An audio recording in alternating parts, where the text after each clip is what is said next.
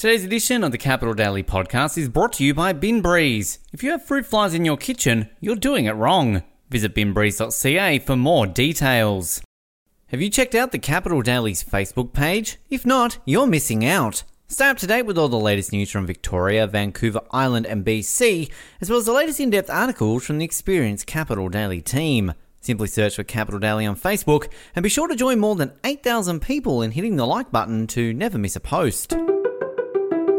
Hi, I'm Ben Waterworth, and welcome to the Capital Daily Podcast for Wednesday, September 30th, 2020. Today on the podcast, building rapport is really important when having this kind of conversation. People aren't going to open up if we aren't vulnerable first and have a bit of a connection going with them. So that, that really is one of our main goals is, is creating a bit of a connection with guests. We continue our chat with Obstacle Course podcast hosts Andrew Langford and John Close about their unique podcast and how they use their show to help people use obstacles in their daily life to create a path to greater fulfillment. Two weeks ago on the Capital Daily podcast, we continued our weekly segment highlighting local podcasts and content creators in and around Victoria, Vancouver Island, and BC by chatting with Andrew and John from the Obstacle Course podcast. Hey everyone, John and Andrew here. Welcome to the podcast. On today's episode, filling in the gaps Anxiety attack gone wrong. and peace by the river. This is Obstacle Course. Here we go. In part one of our chat, both Andrew and John discuss how the podcast came about, what the purpose of their show is, and just why it means so much to cover the topics that they do. And in part two of our chat today, they continue to go into more detail about their show, and as you'll hear right now, tell us just how tricky it can be to approach guests to come on and open up to them. I can imagine the approach to the guests can sometimes be tricky because as you were saying, ultimately they maybe want to finally share some of these stories that they've never told even their closest friends and family. But tackling this in the beginning is is that the most difficult part when you do approach a guest to try and get them to come on and open up to the extent that they ultimately do?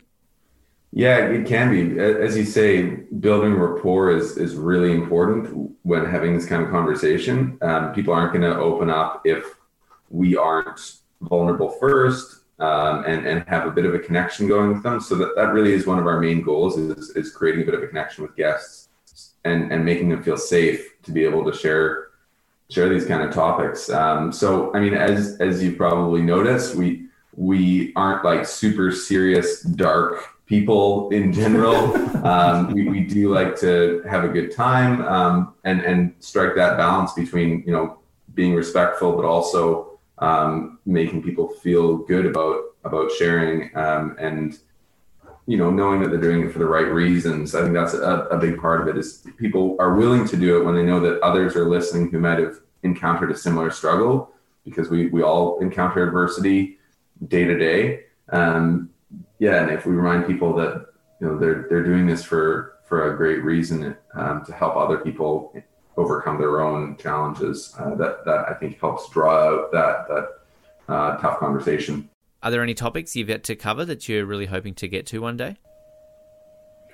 That is a great question, and the reason why I say that is because I'm, yeah, yeah, I don't know. Um, the answer is yes. we, we would like to get Bonnie Henry on at yeah, some point. definitely. So we if- did email her, yeah. and she's uh, apparently busy. I don't know. Okay. but that's- Seems like she's blowing us off. Right. No, uh, yeah, she's not busy at all. It's all show, isn't it, right? She just kind of, you know, goes in front of the camera and pretends to be busy, but secretly. Yeah, exactly. Yeah. Yeah. Yeah. But yeah, no, th- those kind of like, you know, in all seriousness, that that would be a fascinating conversation. I mean, to say that she's been, you know, dealing with a bit of an obstacle is uh, is a maybe the biggest understatement. Um, but but yeah, I mean, f- for us, like Andrew said, what drives us is curiosity, and I'm sure it's the same with you, Ben. Like I, I was surprised to find out you have like what 12 podcasts that you host or something like Eh, that. today, I mean- maybe more tomorrow. I can't remember. More more than that, but it's amazing, and I think that's probably the one thing that that connects us both is is curiosity. And so we just tend to have our antennas up, our, our eyes open, our ears open, and and if we if we hear or come across a story that we're curious about, um, then then we'll just get a hold of the person. So it's, we don't have like a list of topics and then go look for the people who fit those topics. It's more just having having open minds and stories and uh, curious hearts. And if we see something that connects, then we'll we'll message someone or they'll message us. The thing I love talking to other podcast hosts about is that passion for podcasting once you get involved. You, you, mentioned how both of you didn't really have any background in podcasting. It turned into what it has today. But how have you found that now that you're almost 70 episodes in? And I mean, it comes a bit of an addiction, I can imagine. All of a sudden, your spare time is built around finding guests, getting them to come on the show, recording, editing, that sort of thing. How have you found the whole experience with the podcast world? Yeah, it, it has been a huge learning opportunity for us. Um, it, it is a lot of work, and, and we're not doing it uh, to make money. And and one of the first questions a lot of people ask is like, "Oh, how do you make money from from this?" Mm-hmm. Because they understand how much work it is putting it together. We're like, if you know, please tell us. yeah. yep. Yep. Yeah. time. But, but I mean, we, we both have businesses that are operating successfully, and and and that's you know what we do to make money. And this is really just to to do more than that. So um, it it has been a, a, lot of learning. And really the the impact for us has been the the opportunity to have these incredible conversations with super inspiring people. And and that's enough of a reward both being in the room for those conversations and hearing the feedback from people um, when we put it out there that it's made a difference in their lives. Um, it, it's uh, yeah, that that's good enough. It, it's that's payment enough for all the the time doing the editing and and um, doing the marketing and um, reaching out to guests. It's it's absolutely worth it. And for you, Andrew, you also get a podcast studio made for you by your mum, right? That's that's got to be a positive. Totally, yeah. I, I, get to see my mom a little bit more often because she's given up um, one spare room in her home for us to convert into the the podcast studio, which we are currently sitting in. Fantastic. And Judy makes me peanut butter cookies every week. Oh, well, there you go. Added bonuses. Yeah, it's amazing. Wow, mums are the best, aren't they? Uh, I mean, how how has the show fared out there? I mean, how have you found the feedback, the the listenership, kind of things like that? You know, I think I think that the first year um, was was fairly steady in terms of like you know if you want to talk about things like downloads and engagement and stuff. Uh, Andrew and I really feel like uh, this spring, we sort of turned a corner with just our focus a little bit in terms of length of episodes, uh, the kind of conversations we want to have. Maybe not having you know such long-winded, uh, narcissistic intros that we had that we had before, um, and stuff like that. And I, I just think it's like anything you start, you know, you get better and it grows as you do.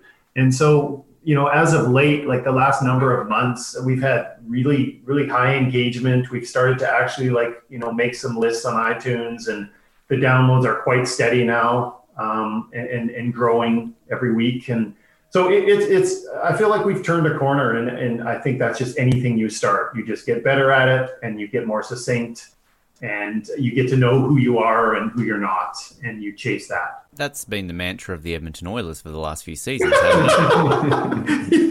I think so. Well done. Yeah, I, have I've heard that. Uh, oh, the website for the show is obstaclecourse.com. There's also a blog on there too, which people can check out. But anywhere else, uh, people can find the show and, and get connected with you guys? Well, Ben, don't go to obstaclecourse.com because it's actually obstaclecoursepodcast.com. That is very correct. yeah, see, there you go. That's uh, that, that's what happens with podcasts. Thanks for testing me. No, yeah, that's. I was making sure you're on the ball because I could have edited that out and uh, created, you know, it's a, an illusion that I never make mistakes in the show. But hey, you got to you got to air these every now and then, right? Yeah, we've gotten our own website wrong. Oh yeah, I mean, I'm sure obstaclecourse.com is a great website too, but uh, maybe yeah, add the podcast to it, and it might help them out listening to your show. So yes. One of the things that we've done and, and has really created a lot of community engagement in, in the last few months is um, is a Facebook group that's the the obstacle course community. Uh, people can find it through the obstacle course podcast Facebook page. Um, it is it's a closed group, but anyone um, who puts in a request and, and then is respectful when they're in, the community is, is welcome to join. Um, and and yeah, so that's a great way of interacting with past guests and just furthering the conversation and, and really upping the engagement. And um, we're doing a lot of cool stuff on there and, and sharing articles and posts and just having conversations. So that's um, that's a really good way of if you're interested in this topic, even if you don't listen to any episodes, um, you can be a part of that and and just yeah join in the conversation and, and maybe get inspired that way. Fantastic, fantastic. Well, as I say, every week to each of our guests, we'll be keeping a very close eye on the show and how things go for you because this really has been a fascinating insight into a, a very fascinating show. So, again, really appreciate both your time on the show today. Best of luck. And I look forward to tuning in to the Battle of Alberta episode on the Obstacle Course podcast at some point, no doubt, in the future. Totally, yeah. The battle might be over pretty quick if the Oilers don't get their act together. Yeah. well, we will. We got a couple of the best players in the world. They'll they'll bring us through. And Again, you've been saying that for seasons, right? Gretzky's long gone. Over it, guys. Please get over it. and tune in next week as we bring you another fascinating interview with another fascinating content creator. And if you are a local content creator who would like to have the opportunity to share it is what you are doing, send me an email at ben for your chance to be interviewed on the show. Coming up, all the day's news, plus your weekly dose of weird and wonderful Australian news. Next. Bring one of Vancouver Island's most revolutionary inventions to your kitchen a compost powder. Devised by a UVic team of scientists and entrepreneurs, Bin Breeze uses BC wood waste and rare earth minerals to eliminate odours and fruit flies from kitchen compost bins. Their compost powder is available in lavender, unscented, and now holiday. Visit binbreeze.ca for more details.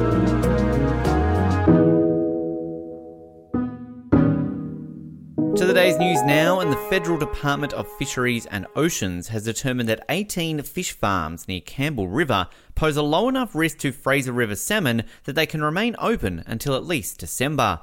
The decision came two days ahead of a deadline laid out in the Cohen Commission of 2012, which recommended that those farms be shut by September 30th, 2020, unless it could be proven they pose minimal risk. Last week, a coalition of 101 First Nations, along with tourism operations and commercial and sport fishing groups, called for the farm's removal. The call followed studies showing that farms underreported sea lice, that many farms had unacceptably high levels of lice, and that most wild salmon in the region are infected. The man behind the wheel in a Nanaimo mole truck rampage has been sentenced. Joshua Schaefer was sentenced to a further 499 days behind bars for dangerous driving in a January truck incident, as well as a prior incident of dangerous driving. After arguing with his brother, the 37 year old ran the Country Club Centre Shoppers Drug Mart he had dropped him off at, as well as two other cars and another mall wall. Witnesses at the time described a huge crashing noise like an explosion, with one man having to escape through the back of his own vehicle when Schaefer crashed into him. Schaefer will be prohibited from driving for three years after his release. And a slight majority of likely voters intend to cast their vote by mail. 29% of BC residents surveyed in a new Research Co poll indicated intent to vote by mail, compared to 28% planning to vote in person. Mail in intent rose to the low 30s on the island and among older voters. In addition, 90% of respondents reported confidence in Elections BC to oversee the 2020 election.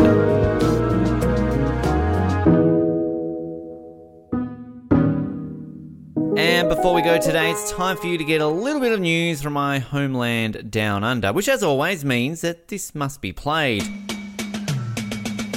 Just makes me want to smile and give each of you a Vegemite sandwich. Last week, I told you the story of a woman who woke up to find a snake biting her head.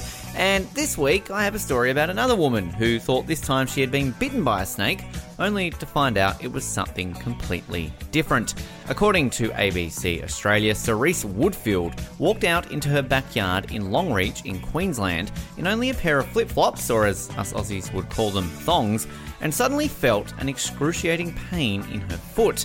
Immediately assuming she had been bitten by a snake, Cerise rushed to the nearby hospital where it was soon discovered she was actually bitten by a venomous centipede.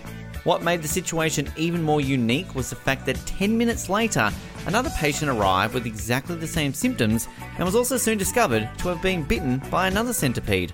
According to the collection manager for arachnids at the Queensland Museum, Owen Seeman, the two incidents likely occurred due to recent rainfall in the central west of Queensland, which would have caused the centipedes to emerge.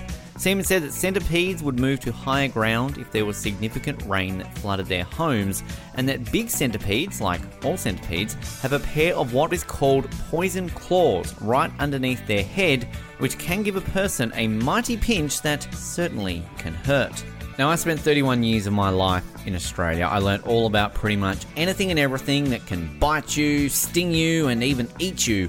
And I don't think I ever learnt about a centipede being able to do any of those, which just goes to show that even us Aussies can be baffled from time to time about our very baffling wildlife. And that's it today for the Capital Daily podcast for Wednesday, September 30th, 2020. Tune in tomorrow as we chat with New Victoria Symphony CEO Matthew White about the challenges faced by the symphony during the current pandemic and how they will be conducting their upcoming season. That's tomorrow on the Capital Daily podcast. My name is Ben Waterworth, and as they say in Australia, never pass a Aussie. Thanks for tuning in, and I will speak to you tomorrow.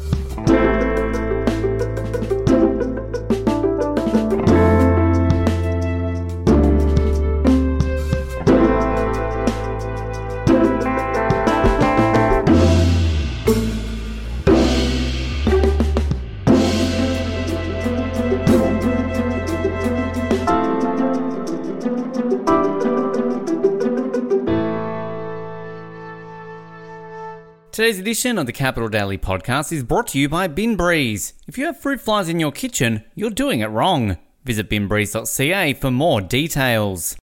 Have you checked out the Capital Daily's Facebook page? If not, you're missing out. Stay up to date with all the latest news from Victoria, Vancouver Island, and BC, as well as the latest in depth articles from the experienced Capital Daily team. Simply search for Capital Daily on Facebook and be sure to join more than 8,000 people in hitting the like button to never miss a post.